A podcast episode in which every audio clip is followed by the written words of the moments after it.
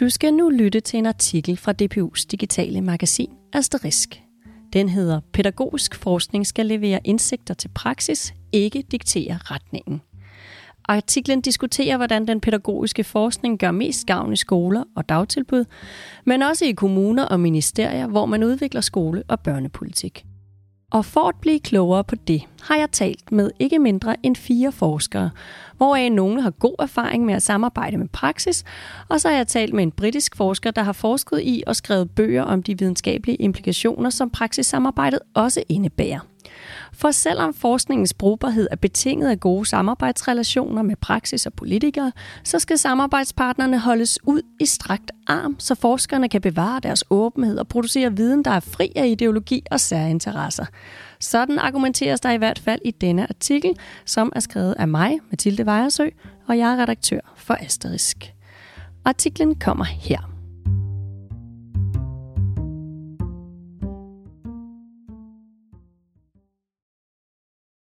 Pædagogisk forskning er konkret. Det handler om virkeligheden. Den pædagogiske forskning vil gerne ændre praksis, men det kan være rigtig svært at nå praksis. Sådan lyder det fra Teresa Schillab, der er lektor i neuropædagogik ved DPU Aarhus Universitet. Hvis man som forsker skal nå praksis, er det ikke nok at sende en mail og invitere en gruppe lærere og skoleledere til et informationsmøde og sit forskningsprojekt, og så regne med, at de er med på ideen. De skal reelt opleve et behov for at arbejde med de problemstillinger, forskerne adresserer. Og så handler det om at skabe gode relationer, og ikke mindst om at gøre det abstrakte håndgribeligt for dem. Forklar Therese Schillop. Hendes forskning handler om samspillet mellem krop og bevidsthed i læreprocesser, og det bliver hurtigt uhåndgribeligt og abstrakt, men desto større er behovet for at konkretisere det over for praksis, understreger hun. Hun siger, Forholdet mellem det mentale og det fysiske, fysiske er jo enormt interessant. Men det er først anvendelig viden, når det konkretiseres og operationaliseres. Her må man som forsker anerkende, at man skal tale, så det giver mening for praksis. Forskning er en ekspertise, men vi er forpligtet til at få det ud over rampen, og det handler i høj grad om formidling. Og netop formidlingsdelen er Teresa Schillab optaget af. Hun fremhæver sit eget projekt, Naturlig Teknik, støttet af Nordea-fonden, som handler om at skabe læringsoplevelser for børn i naturen, og derigennem stimulere deres lyst og interesse for naturen og naturfag. Hun forklarer nærmere, hvordan brugbarheden er essentiel for projektet. Projektet er tilrettelagt efter anvendelighed, siger hun. Det var et kriterie for Nordea-fonden, at det var anvendeligt for praksis, og det indebar også kommunikationen omkring formålet, og om hvordan lærere konkret kan bruge naturen som læringsrum for elever, fortæller hun og tilføjer. Jeg føler mig altid forpligtet til at operationalisere min forskning. Det kommer sig af, at de lærere, jeg arbejder sammen med, spørger, hvor i praksis ser vi det her? På den måde bliver praksis ofte afgørende for den drejning, min forskning tager. Også Vibe Aarkro og Bjarne Valgren, der er henholdsvis lektor og professor ved DPU Aarhus Universitet, arbejder tæt sammen med praksis. Deres forskning kredser om kvalitetsudvikling af erhvervsuddannelser, så i deres tilfælde er praksis lærere, vejledere og ledere på erhvervsuddannelserne, og det er da også dem, altså praksis, der ifølge Vibe Aarkro er med til at definere problemerne og dermed styrke anvendelsen af forskningsresultaterne. Behovet for at løse et særligt problem skal komme fra skolerne, siger hun, og peger på, at man som forsker skal indtage en lyttende og observerende rolle og være helt tæt på de daglige problemstillinger, praksis oplever. Det er ud af elfenbenstårnet, siger hun. Ud på skolerne, observere og interviewe for at blive klogere på, hvad der, er, hvad der er på spil. Hvordan oplever de problemet, og hvordan arbejder de med nogle af de teorier og metoder, vi har præsenteret dem for. Vibe Aarkrog og Bjarne Valgren benytter sig af aktionsforskning som metode, fordi den tilgang bringer den tæt på praksis, i og med forskningen udvikles sammen med dem. Det styrker den praksisrelaterede forskning, mener de, og henviser til forskningsprojektet at blive på sporet, som de sammen med to andre kolleger gennemførte i 2017 og til 2019. Her undersøgte de i tæt samarbejde med praksis beslutningsprocesser i forbindelse med frafald på erhvervsuddannelserne, og i øh, almen voksenundervisning, det der også hedder VUC. Frafald er et konkret oplevet og alvorligt problem på erhvervsskolerne, og det er derfor et vigtigt forskningstema, siger Bjarne Valgren, og henviser til, at det ikke mindst er et tema, der står højt på den politiske dagsorden. Vi har som samfund brug for, at flere unge gennemfører en erhvervsuddannelse. For at blive klogere på, om man kan opstille objektive kriterier for øh, hvad og hvilken type forskning, der er brugbar, vender vi os mod den britiske professor emeritus Martin Hammersley fra The Open University. Han har forsket i og skrevet bøger om, hvad der gør socialvidenskabelig forskning, herunder forskning i pædagogik og uddannelse, brugbar. Han siger, for mig at se er der kun to standarder, som forskning skal dømmes ud fra. Om resultaterne er troværdige, og om de er relevante for lægmænd, såvel som i akademia. Og selvom det er forskerne, der afgør, hvad de vil forske i, så er det helt afgørende, at de indsigter, der opnås på baggrund af forskningsresultaterne, kan gennemføres i praksis, understreger Martin Hammersley. Han afliver myten om, at evidensbaseret pædagogisk forskning er udtryk for sand og objektiv viden. Jeg tror ikke på, at praksis kan være evidensbaseret, siger han og uddyber. Randomiserede forsøg og systematiske reviews kan være en hjælp til policy og praksis, men der er en tendens til at bruge den viden som noget, der fortæller policy eller praksis, hvad der virker. Øh, og derfor, hvad der bør eller ikke bør gøres ved aktuelle udfordringer, siger han og fortsætter. Der vil være for mange problemer med at overføre resultaterne fra et kontrolleret studie til en vild praksis, fordi der er så mange overvejelser, man skal tage højde for. Man er for eksempel nødt til at forholde sig til, om det, der anbefales, skal gennemføres i den lokale kontekst under de vilkår, de har netop der. Problemets karakter og den rigtige løsning vil altid være lokalt forankret og kan sjældent fikses med en one-size-fits-all-løsning. Netop den lokale forankring er i fokus hos Bjarne Valgren og Vibe Aarkrogs forskning, der tilstræber, at praksis skal føle medejerskab over forskningsprojektet. Og for at styrke det medejerskab har de blandt andet arbejdet med såkaldte forskningscirkler, der består af forskere og nogle af de praktikere, der er involveret i projektet. Vibe Aarkrog forklarer nærmere. I forskningscirklerne fremlægger vi først, i første omgang de problemstillinger, vi som forskere har observeret i praksis, og spørger derefter deltagerne. Kan I genkende det her? Og så er der en dialog om det. Derpå planlægger vi næste skridt sammen med praksis. Og inden næste møde i forskningscirklen har vi hver især forpligtet os til at sætte noget nyt i værk. I den mellemliggende periode samler forskerne data gennem observationer og interviews, men også via spørgeskemaundersøgelser. I forbindelse med projektet at blive på sporet gennemførte forskerne for eksempel løbende målinger af elevernes tilfredshed med at gå i skole og deres generelle, generelle trivsel. Vibe Aarkrog understreger, at praktikere og forskere supplerer hinanden på forskellige vis i forskningen. Praktikerne inddrages for eksempel i dataindsamlingen og i gyldighedskontrol af data, og er på den måde inddraget direkte i forskningen.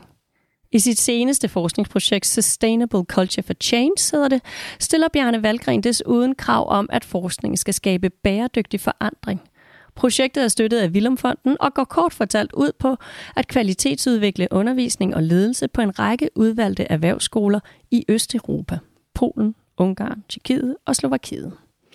Bjarne Velgren siger, forskningen skal med andre ord have værdi for praksis over tid.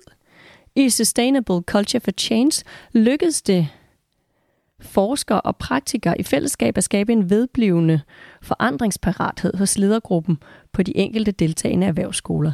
Det er et eksempel på, at den praksisrelaterede tilgang har sat sig blivende spor i praksis.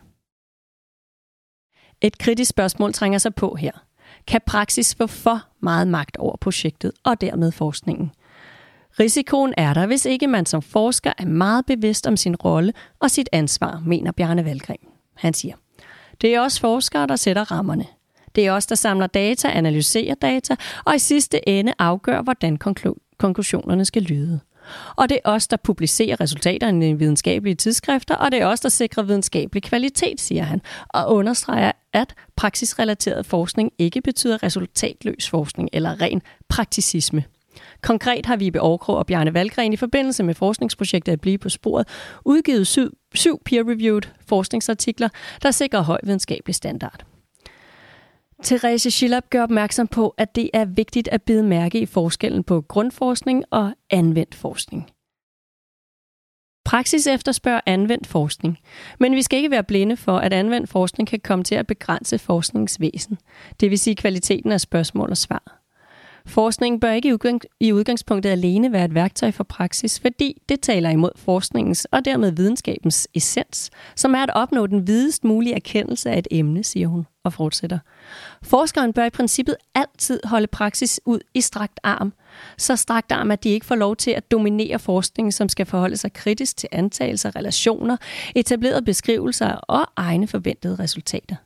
Den videst mulige erkendelse opnås kun gennem kritisk, systematisk og stringent refleksion og holdbare begrundelser og forklaringer. Den bør ikke være styret af behov eller andre ydre krav.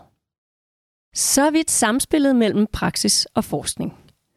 Men den pædagogiske forskning yder også input til kommuner, ministerier og styrelser på det, der hedder policy-niveau. Her kan den pædagogiske forskning få mere eller mindre direkte indflydelse på uddannelses- og børnepolitik. Det kan ske på flere måder. I Bjarne Valgren og Vibe Aarkrogs forskning går vejen til policy gennem praksis. Vibe Aarkrog forklarer nærmere. Policy-niveauet påvirkes indirekte, når vi arbejder med praksis om at løse et specifikt problem. For eksempel for højt frafald på erhvervsuddannelserne. Så udvikler skolerne nye praksiser, og hvis de er virkningsfulde, kan man med fordel formidle erfaringerne til policy-niveauet, og derpå kan erfaringerne måske udbredes som generel politik på området.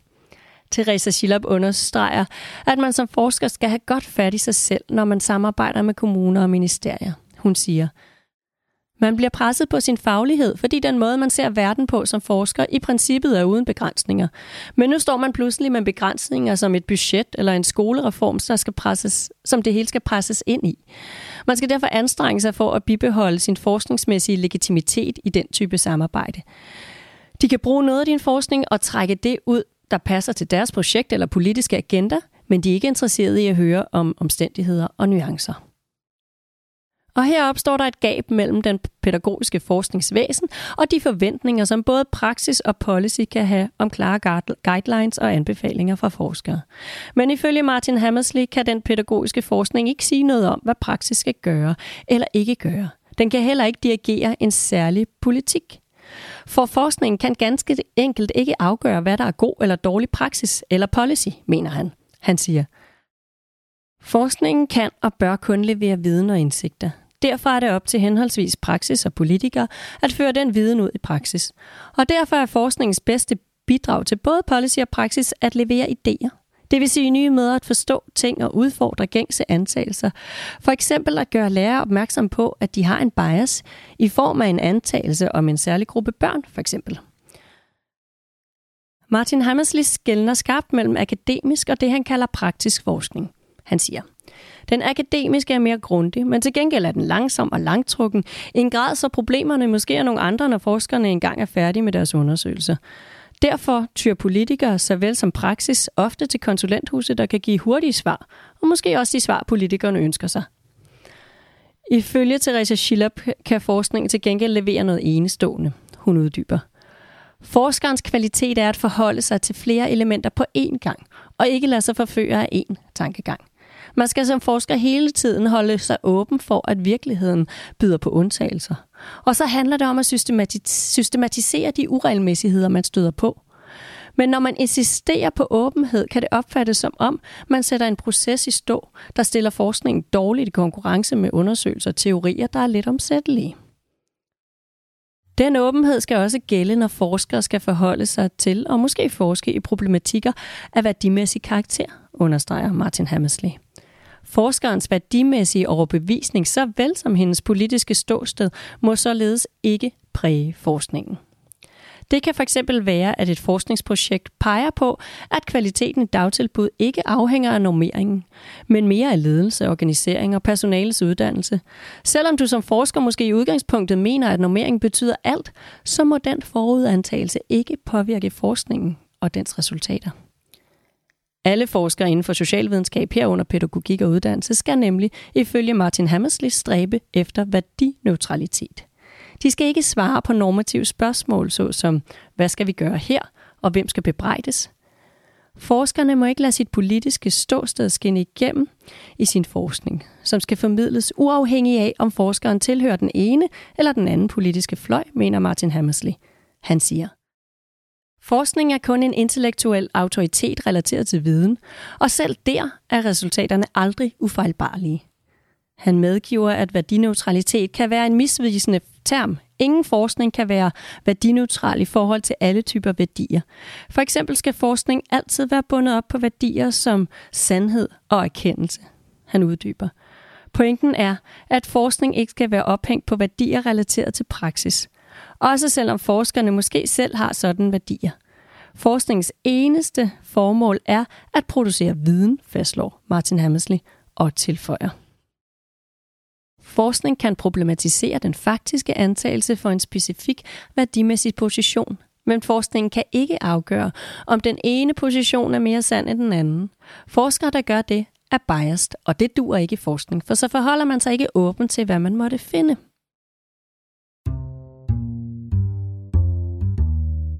Og her slutter artiklen om brugbar pædagogisk forskning. Jeg håber, du blev klogere. Der er en faktaboks og en del litteraturhenvisninger, som du kan se nærmere på i tekstversionen.